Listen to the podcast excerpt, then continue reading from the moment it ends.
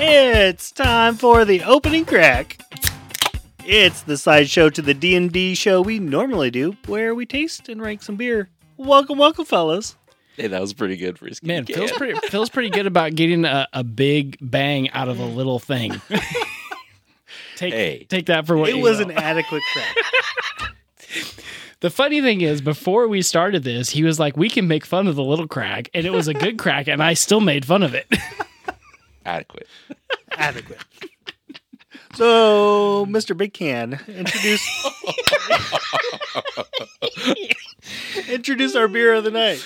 Oh god. All right. Well, tonight we are drinking the gyrating giraffe from Lupulin Brewing Company out of Big Lake, Minnesota. Is that a gyrating? Oh, you better believe it's gyrating.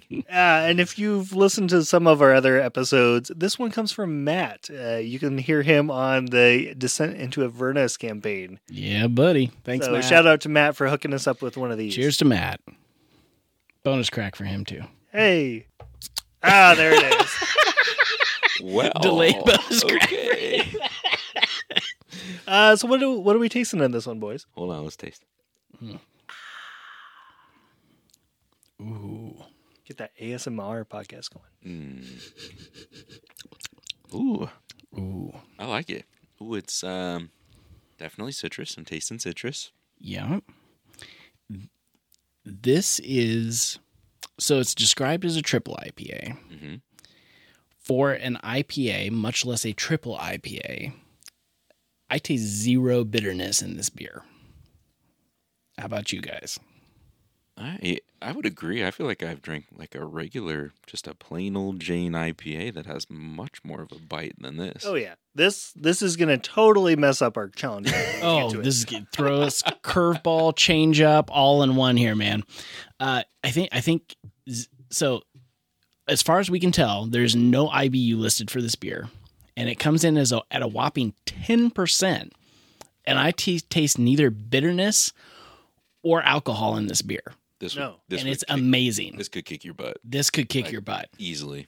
and this is this is one that I want to drink in the summer, like sitting outside on the deck, like sipping on one of these, maybe sipping on two, and not being able to walk home afterwards. like it's whew, with that ten percent, but it is very smooth. It is so good. It it goes down fast for like a ten percent. Yeah, Yes. IPA. Yeah. Yes. It, it, it's just like I, I'm trying like really hard to find something to compare it to, and I can't find anything. it's very like florally, citrusy. Mhm. I do catch floral notes. I'm glad you mentioned that, Brett. I catch that almost on the the back half. like it hits citrus hard, and then I'm like, oh, there's a little floral taste there too. Mhm. And the like the the smell is certainly like very hop forward, very strong floral hop up front, not, and it's hop floral and hoppy on your palate too. But it's not it's not the bitter. It's like typically like if I smell this, I would be turned off by this beer, just knowing what's coming. And it's like I don't. It never comes. Waiting for the other shoe to drop, and it's not coming No, it's In a good way. yeah. in a good way. Yes. so gyrating giraffe. You want to talk about the elephant or Phil. giraffe in the room? Yeah, talk about the elephant on the can. Or the elephant on the can. The giraffe on the can. Giraffe, bear. It's got it all. Man, man, your Uh, giraffes look weird.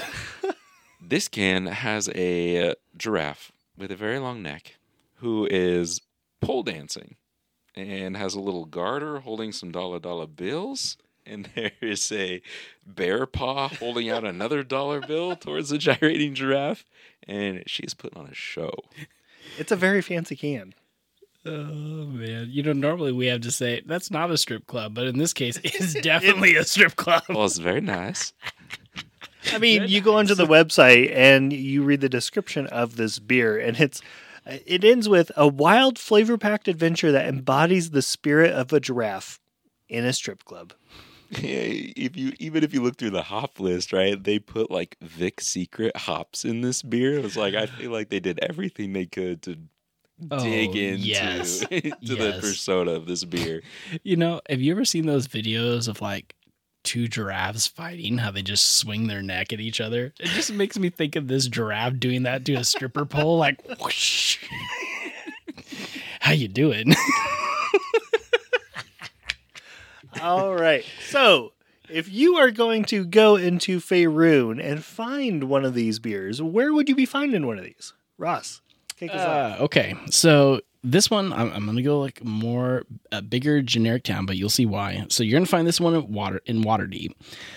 Um, this is brewed by the followers of Lathander at the Light Bearers Libation Lounge, and where so followers of Lathander they use like very unique ingredients, and the unique ingredient that they use is the radiant and ethereal blossom found deep in the Feywild called Sunshade.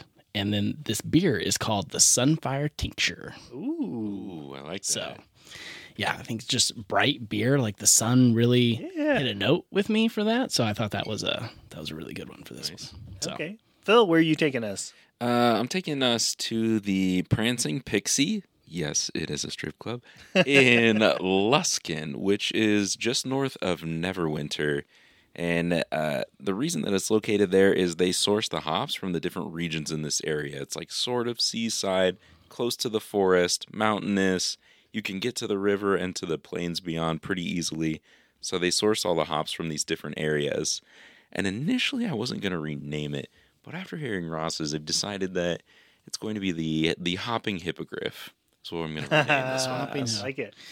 enter Harry Potter world. I've been playing a lot of Hogwarts Legacy. Sorry. You can find those at the Three Broomsticks. Yeah. what do you got over there, Brett? Where'd you put this? I'm stuck on trying to picture ordering this at the Three Broomsticks. with Harry hopped up on it in the corner. See what I did there? Remember my glory days at Hogwarts. I'm here all week, folks. Don't worry. Uh, I am going to a demiplane on this one, so Ooh. not in directly Faerun. Interesting. Uh, this comes from a little demiplane called located in the Shire. You maybe have heard of it. the Shire uh, at the Gilded Petal, which is a hot spot for the halflings that live in that area. Halflings, Hot spot, eh? what? Hot spot? Yeah. How hot? It's very hot. so at the Gilded Pedal, you can find this one, which is called the Triple Pedal IPA, Ooh. Mm. which is very light and florally in uh, for the halflings. And you can order this in the largest size, which is a half pint. That's not enough for Mary and Pippin. Sorry. No, those are half. Those are hobbits. These are half. These are halflings. Oh. Oh, I'm sorry. I'm sorry. Very, very different. Well, Mary and Pippin definitely go to this bar and drink this while smoking in a corner. oh yes. don't they? okay. Oh yes. Dang, We went on quite the journey today. we did. Around the world. a journey through the fandoms. You're welcome, everybody. All right. So if you are going to go through our challenge rating, so normally we go through challenge rating one being kind of like a cream ale with your normal kind of D and D uh, level of challenge ratings, all the way up to a challenge rating twenty, which is more comparable to a double IPA. This one, on the other hand, comes in at a triple IPA. Where are we going to put it? Which makes zero sense. well, we to did me. determine that a triple IPA is not a technically a official sub. Yeah. beer type. So, But It's a newer one and just hasn't formally been established or something. because there are a lot just of, by there are several name, you triples think out this there. should come in as a 20. And to be honest, when I smelled it the first time, like before before taking a drink, when you take that first big whiff, I was like, "Oh, this is gonna be a 15." Took a drink. I, I'm i I'm gonna come in at a four.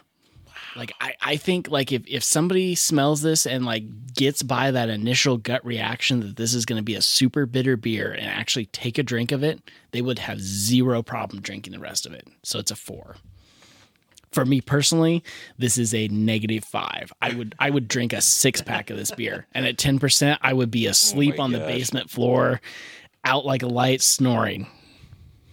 Phil, where are you putting it? You you had some big big reactions over there with the with the four. Where are you putting it? I'm trying to decide. I, ah, gosh, I think I think it's got to be like. I still think I put it around like a twelve. Do you think it's still that high? I think for someone that maybe isn't as into craft beers, yeah, it's it has a l- strong flavor still, and it's different. It's smooth. It's citrusy. I mean, it's drinkable, but I still think it would be if if- Challenge. If, I may try, we've never done this, but if I may try to sway Well, oh, of course. your ranking, this is a debate. the fact that it's a ten and you get very little alcohol on it That's fair.